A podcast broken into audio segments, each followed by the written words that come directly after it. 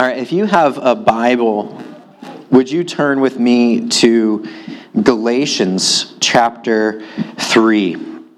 And uh, if you're using a, a, one of the red Bibles in the, the seat pocket in front of you, Galatians 3 is on page 566. Um, the, the text in your bulletin as well as on the screen is actually beginning at chapter 4, but we're going to back up and say the last bit of chapter 3, and then we're going to get into chapter 4. Um, we're continuing our series that we're calling From Death to Life, which is looking at the various steps along the way in which we have experienced and received God's grace in our salvation.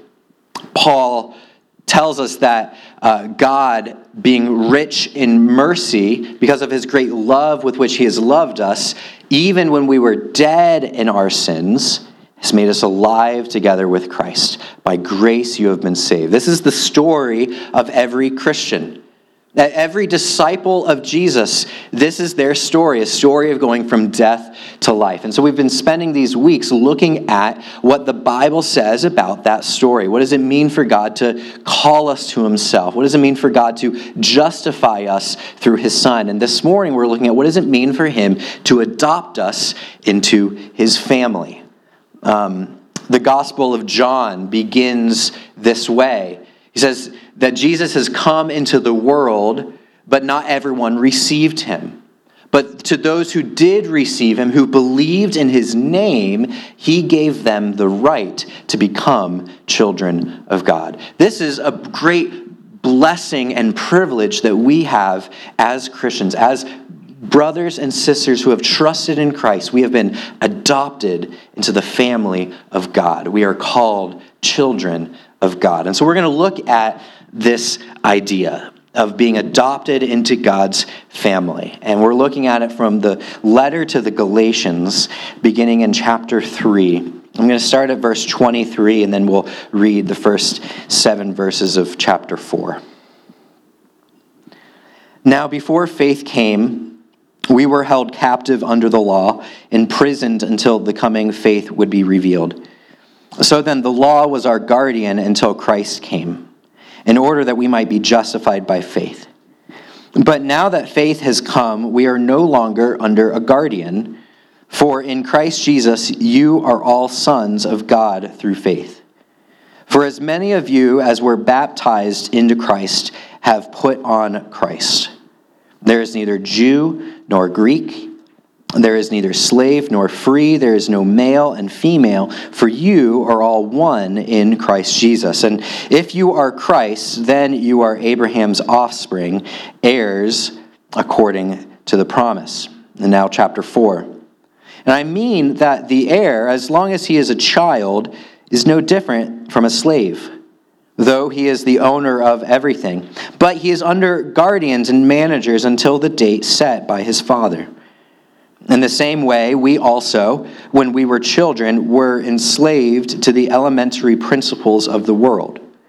But when the fullness of time had come, God sent forth his Son, born of a woman born under the law, to redeem those who were under the law, so that we might receive adoption as sons. And because you are sons, God has sent the Spirit of his Son into our hearts, crying, Abba, Father. So you are no longer a slave, but a son. And if a son, then an heir through God. Let's pray. Heavenly Father, we thank you for this word and this wonderful truth, God, that you, the God of the universe, have made us your children. We pray now through your word and through your spirit, would you stir up in our hearts gratitude for that grace, a thankfulness for what you have done. Would you convict us of ways that we have not lived in accordance with that new family you've brought us into? In Jesus' name we pray. Amen. So we're looking at being adopted into the family of God. And being adopted uh, means that we are we, we receive three things. This is what we're talking about this morning. We receive three things, or three things are, are brought to us. Um, we're, First, we're, we're brought into a new family. So to be adopted by God is to be brought into a new family. Second, we're also brought into this access to the Father. We're brought into a relationship with the Father. And then third, we're brought into freedom. We experience a freedom being adopted as God's children. So, first, let's look at being um, adopted and being brought into a family.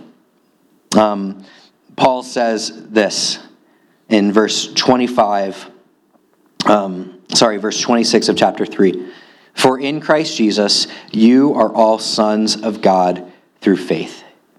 That through our faith, we are adopted as children of God, brothers and sisters in his family. This is a wonderful gift uh, that we get to call one another in Christ brothers and sisters.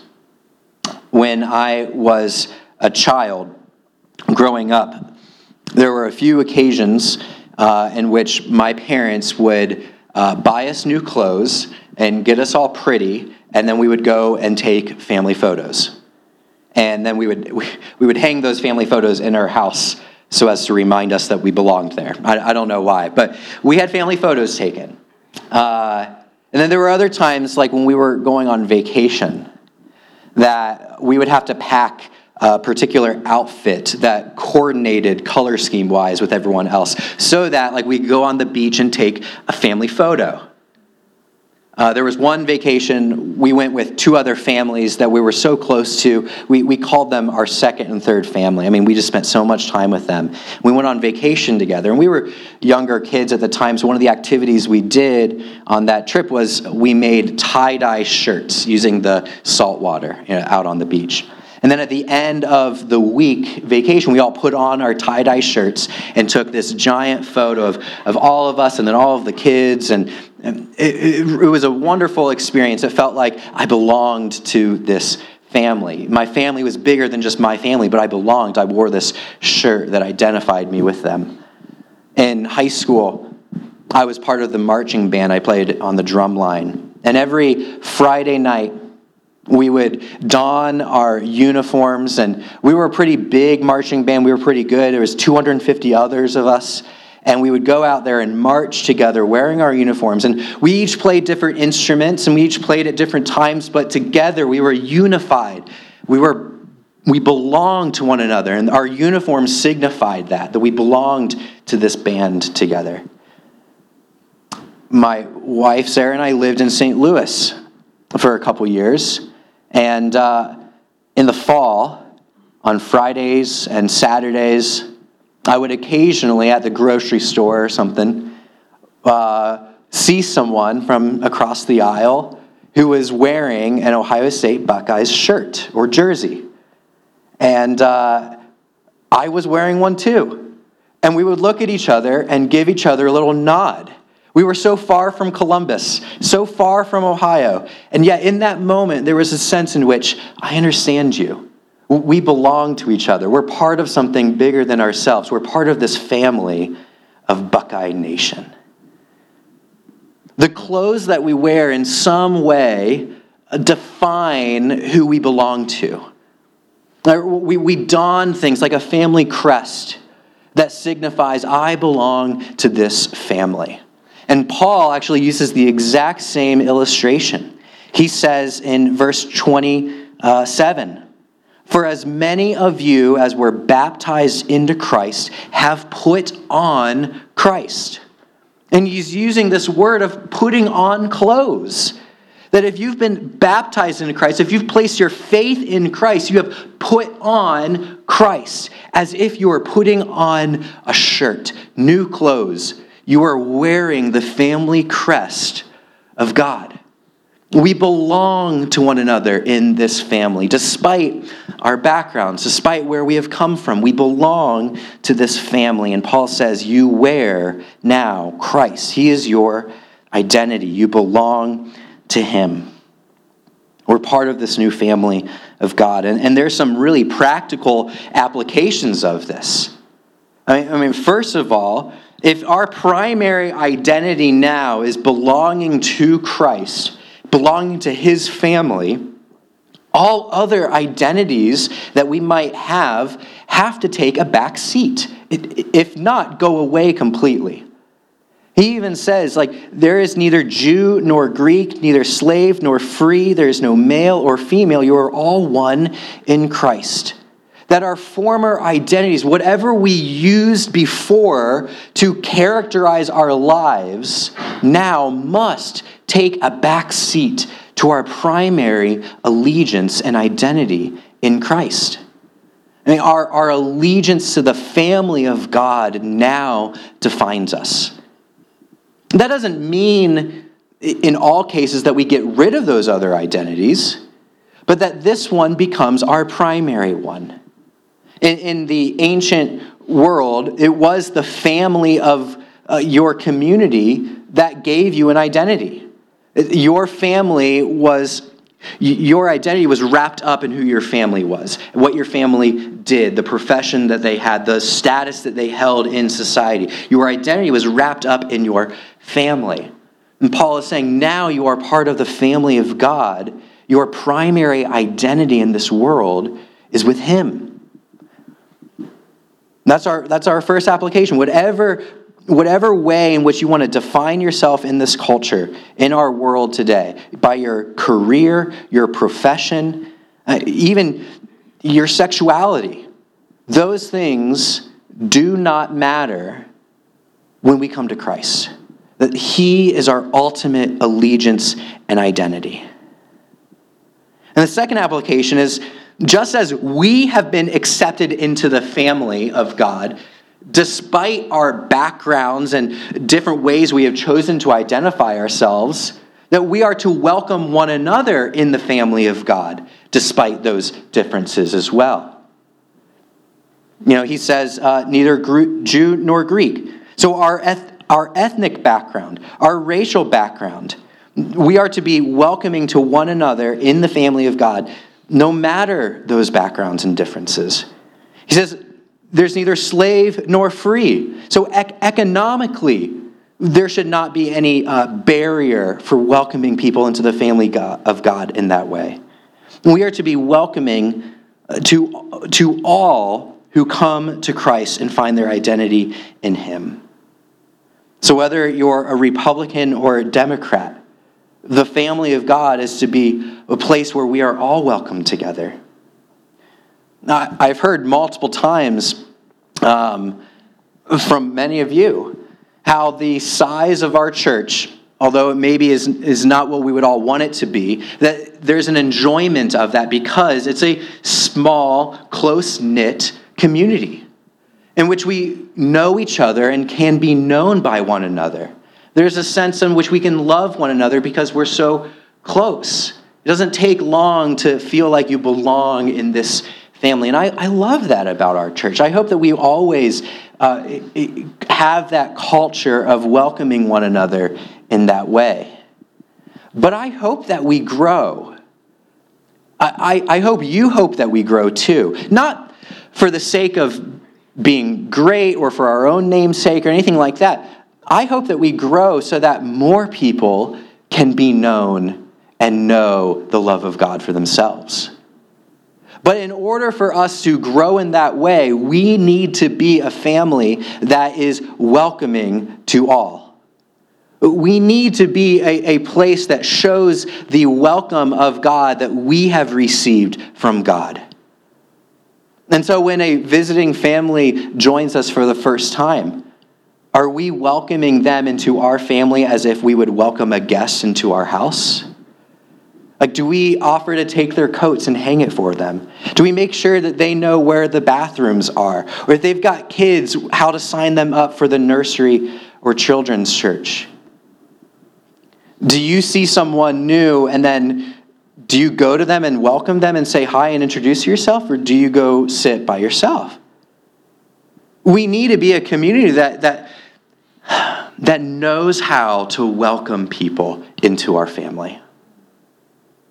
And one of the values that we have is we want to be uh, a restful community.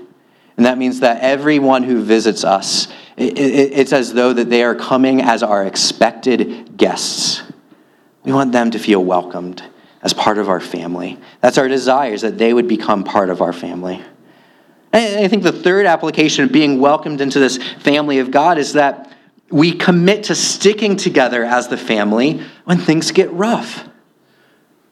We just watched the movie Encanto, which is a wonderful movie. Beautiful music, a great story, really compelling. If you haven't watched it, you need to. It's about this family that's breaking apart. There's cracks running through their relationships. Uh, each of the characters has something about them that makes it difficult uh, to love one another. There's stress, and there's anger, and there's expectations, there's uh, pressure, there's gossip. Uh, there's so many ways in which this family system in this movie is, is hurting one another. and they are literally breaking apart. And the movie is, is beautiful because in the end, it, the family is restored, and that's symbolized in their, their home being rebuilt. Uh, and it's just, it's, it's glorious. But it made me realize, like, the church is a family. And the same dysfunctions and dynamics that occur in our own families are going to happen in our family. If you are part of the church long enough, unfortunately, you are going to be hurt by someone. You are going to be offended by something someone said. You are going to be slandered. You are going to be gossiped about. You are going to feel pain as part of the family. I am not saying we should, we should want that at all. No, no. I'm just saying, naturally, when broken people come together and, and try to live together and love one another, our sin comes out. And we will, unfortunately, feel the pain of that. And unfortunately, we live in a part of the world and a society in which, when we start feeling hurt, our, our, our, our quickest way out is to leave and find something else. And, and unfortunately, I mean, I'm, I'm glad that there are so many churches preaching the gospel, but unfortunately, we have the freedom and the ability to, if you get hurt, you can go across the street to another church. But what do you think is going to happen to you there? Like, you're going to get hurt there, and then you're just going to keep going down Lander and find another church, and another church, and another church. Because the truth is, every church is a family, and every family has these issues. But if, if God is the one that's brought us together as a family, well, then we have the power from Him to be united and committed to one another in this family. I mean, He says, For those who have been baptized have put on Christ. If you've been baptized into Christ, you have put on Christ. Our, our entrance into the family of God is through the waters of baptism, which symbolize the fact that, yes, I am a sinner and my sin has been washed away. I am covered now in the blood of Christ. I am united to him. And so we ought to be the place in which sin can be forgiven. We ought to be the place in which we bear one another's burdens together. The church ought to be the place in which we confess our sin to one another and are reminded of the gospel. We should be the place in which grace and mercy triumph. We should not be known for skipping town when things get difficult. We have this wonderful opportunity to show the world that is fractured that there is hope we can be together despite our differences, despite our, our backgrounds, and despite our sin. That is what it means to belong to the family of God. God has adopted us into that family. But secondly, he's also, in, in adopting us, has brought us into a relationship with the Father himself. We see that in chapter 4, in uh, verse 6. And because you are sons, God has sent the Spirit of His Son into our hearts, crying out, Abba, Father. Abba, Father. This is the Aramaic word for dad. It's not sir, it's not father, it's dad. And it's a very personal word. Often you might see this happen after the service or before the service when I'm talking to you. Our son Theo will come up. And even though I'm talking to someone else, he will say, Dad, Dad, hey, Dad, Dad. Uh, I, I know you all know what I'm talking about. What does he want? He wants me to pay attention to him. He's calling me by the, the way that he talks to me. He wants a relationship, he wants access to me. Uh, on the Sundays that Sarah is down in the nursery and, and Theo comes up after children's church and he's sitting by himself or with someone else, he'll often try to come on stage when I'm up here talking. And we, we laugh and it's like, oh, kind of awkward, but what does he want? He wants to be with his dad. We have the Spirit within us that cries out. What a great gift. The Spirit that cries out, Dad. This is exactly what Jesus was talking about when his disciples asked him, Jesus, teach us how to pray. Do we have to use fancy words? Do we need to use theological language? Do we have to do it at a certain time or looking a certain way? No. Jesus said, when you pray, pray like this Dad, our Father who art in heaven. Go to him as a father. What a great gift that we've been given this access to God. When I think of access to God, you know, I initially think of like Isaiah when he saw the God Almighty sitting on his throne. The, the, the, the temple shook and trembled. That, that's what I imagine approaching the throne of God to be like. And yet we have been given this access to Him. It's like when I never had this opportunity, maybe you did going to a concert and then being given VIP passes, a pass that you can go up to the, the guard and say, No, I am a very important person. Let me through. And that's what we've been given. But not only do we have the VIP pass, God Himself says, Hey, let him come. He, she is very important to me we have this great access to the Father. And so let's go to Him in prayer. Let's, let's talk to Him about what we're dealing with. You know, the, the other time in Jesus' ministry that He uses Abba Father, it's in the Garden of Gethsemane on the night before He died, weeping and crying out to His Father, Abba Father. We can go to him in our times of distress. We can go to him in our times of need. Jesus says, Why are you anxious about what you're going to wear or what you're going to eat, this, that, and the other? Why are you so worried about these things? Don't you know that your Father in heaven knows that you need these things? He's going to give them to you. So let's approach our Father with this personal access that we've been given. And let's ask Him.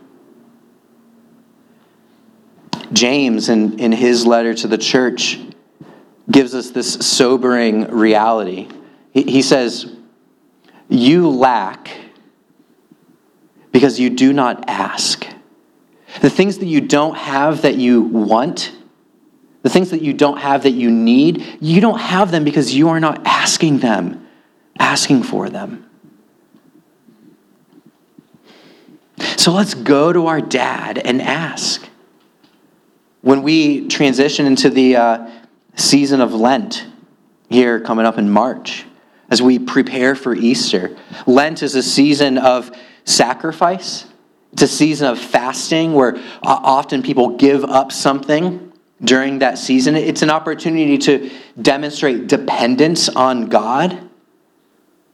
we're going to come up with, I, I'm in the process of building out a prayer guide, a daily prayer guide for us to walk through together, just a simple prayer every day for the season of Lent to get us to depend on God.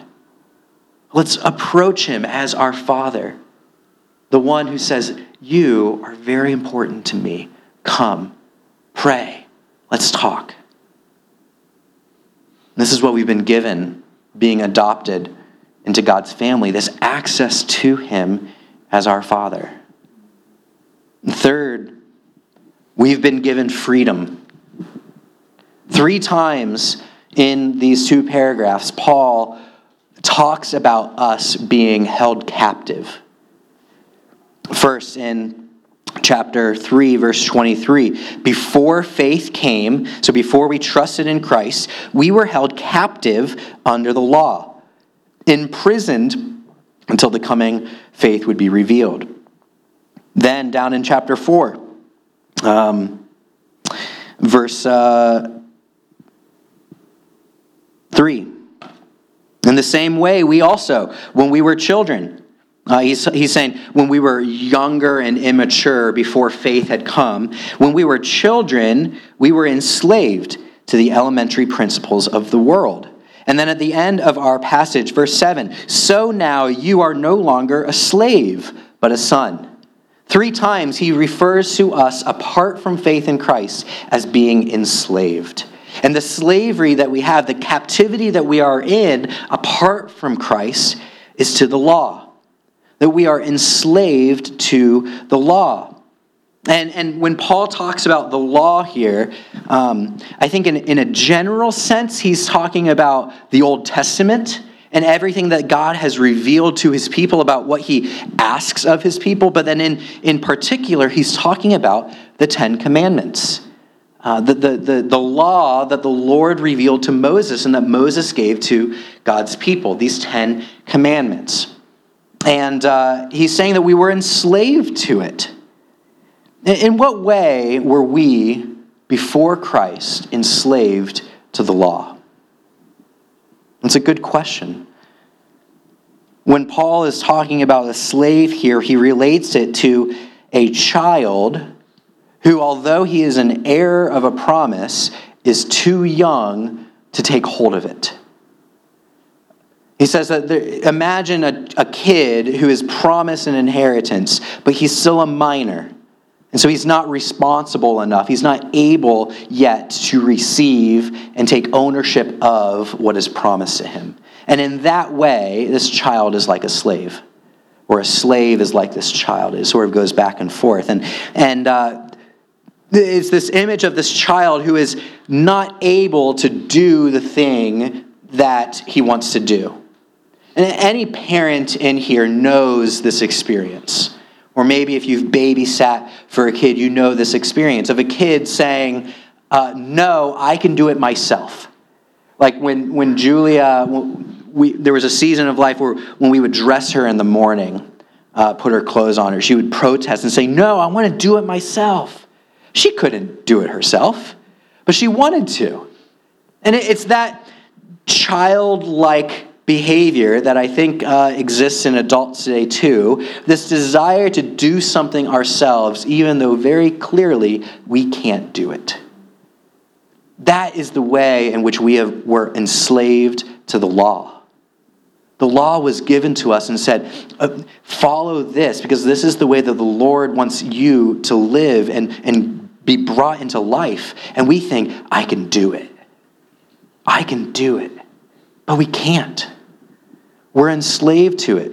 Paul says we're enslaved uh, to the elementary principles of the world, which is a, a, a, fascinating term. And in the context of this passage, it, it relates to kind of like the basic things that a young child learns first in his education, like ABCs or one, two, three. These basic fundamental elements of the world. And Paul is saying when we were enslaved to sin and enslaved to the law, we approached the law like that. That if we just did X, Y, Z, well, then we fulfilled it. And you hear this from people today. Maybe you've said it yourself. I'm not a, not a bad guy. I've never murdered anyone. That's using the law in this elementary way. Yeah, I've never murdered. I've never committed adultery. I don't steal. I've never borne false witness against my neighbor. My, my neighbor's got a nice car, but I don't know, maybe sometimes I covet it. We approach the law like it's these building blocks of our faith. That if, if only I did these things, well, then I truly live. But we're enslaved to that. Just look at how Jesus actually like ratchets up this standard. He, he says, hey, You've heard it said, don't commit adultery. But if you've ever looked at someone with lustful intentions and thoughts, you have committed adultery with her in your heart. You've heard it said, do not murder. But if you have harbored hatred towards your brother, you are guilty of murder. What Jesus is doing is he's saying you approach the law in this ABCs kind of way, as if you understood the English language because you know the alphabet. But Jesus is saying, no, to understand the law, to fulfill the law, to live in accordance to the law, it is so much higher than you could ever imagine. It is so much greater. The demands it has on you are so high. So we are enslaved to it. We think we can do it, but we can't. We're enslaved to it and, and bound to it. And it's unfortunate because our experience with our Heavenly Father is such that, like, when we're enslaved to, when we realize we can't do it, we get anxious and nervous. How does God think about me if I can't live up to His standard? How does God posture Himself toward me if I can't live up to His law? So much of, uh, of childhood is wondering and, and striving for and seeking your father's approval. You want your dad to delight in you. You want your dad to have his favor on you and be pleased with you. But if we approach the law in this way, we're enslaved to it. We're anxious. Does our Father in heaven, who gave us this law, approve of me? We're slaves to it. But when we're adopted, we are set free. We're brought into freedom. And the way that we gain this freedom is, is right here. Verse 4. But when the fullness of time had come, God sent forth his Son born of a woman, born under the law. Jesus was born into the Jewish world. He was born under the law. And he, was, he came under the law to do what? To redeem those who were under the law. Jesus came into this world in order to fulfill in his own life the demands of the law.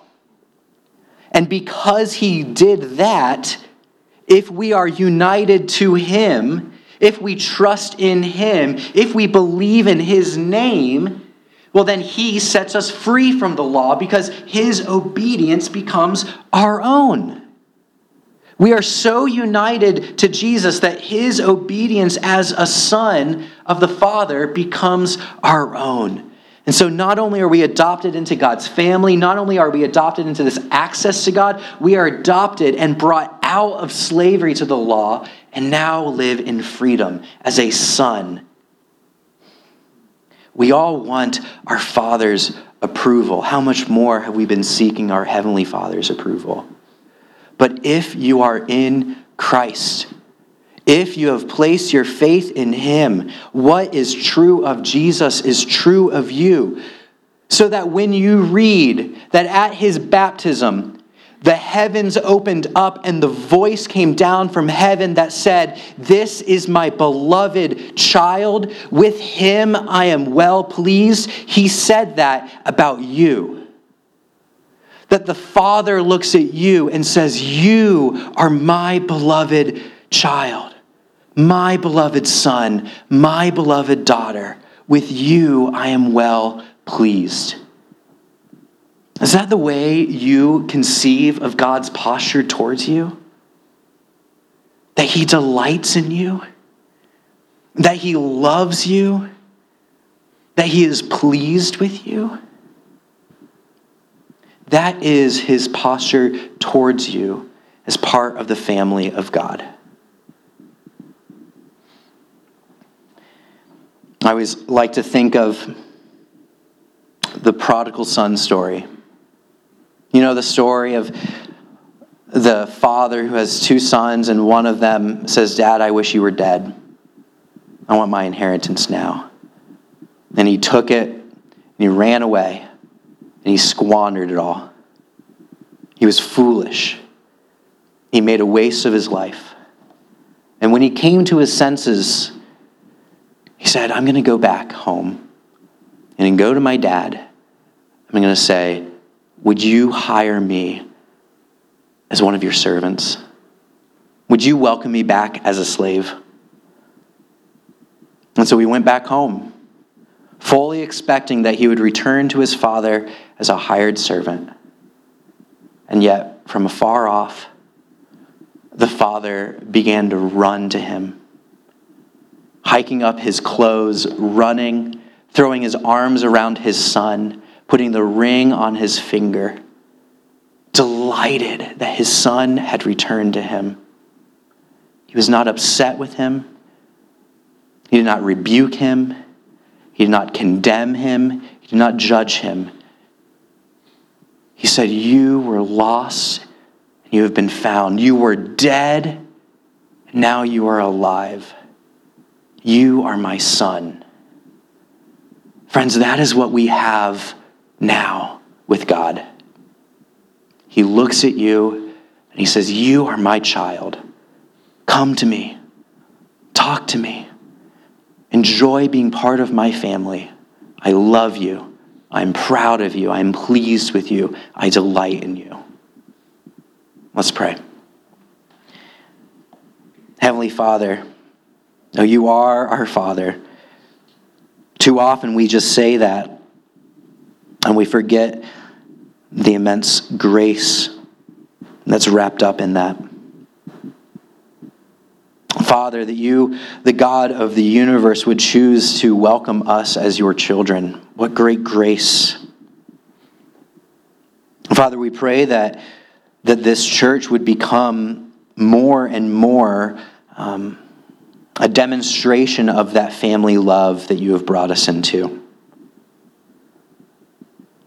And Father, we thank you that you give us access now to your throne as a child comes to his father.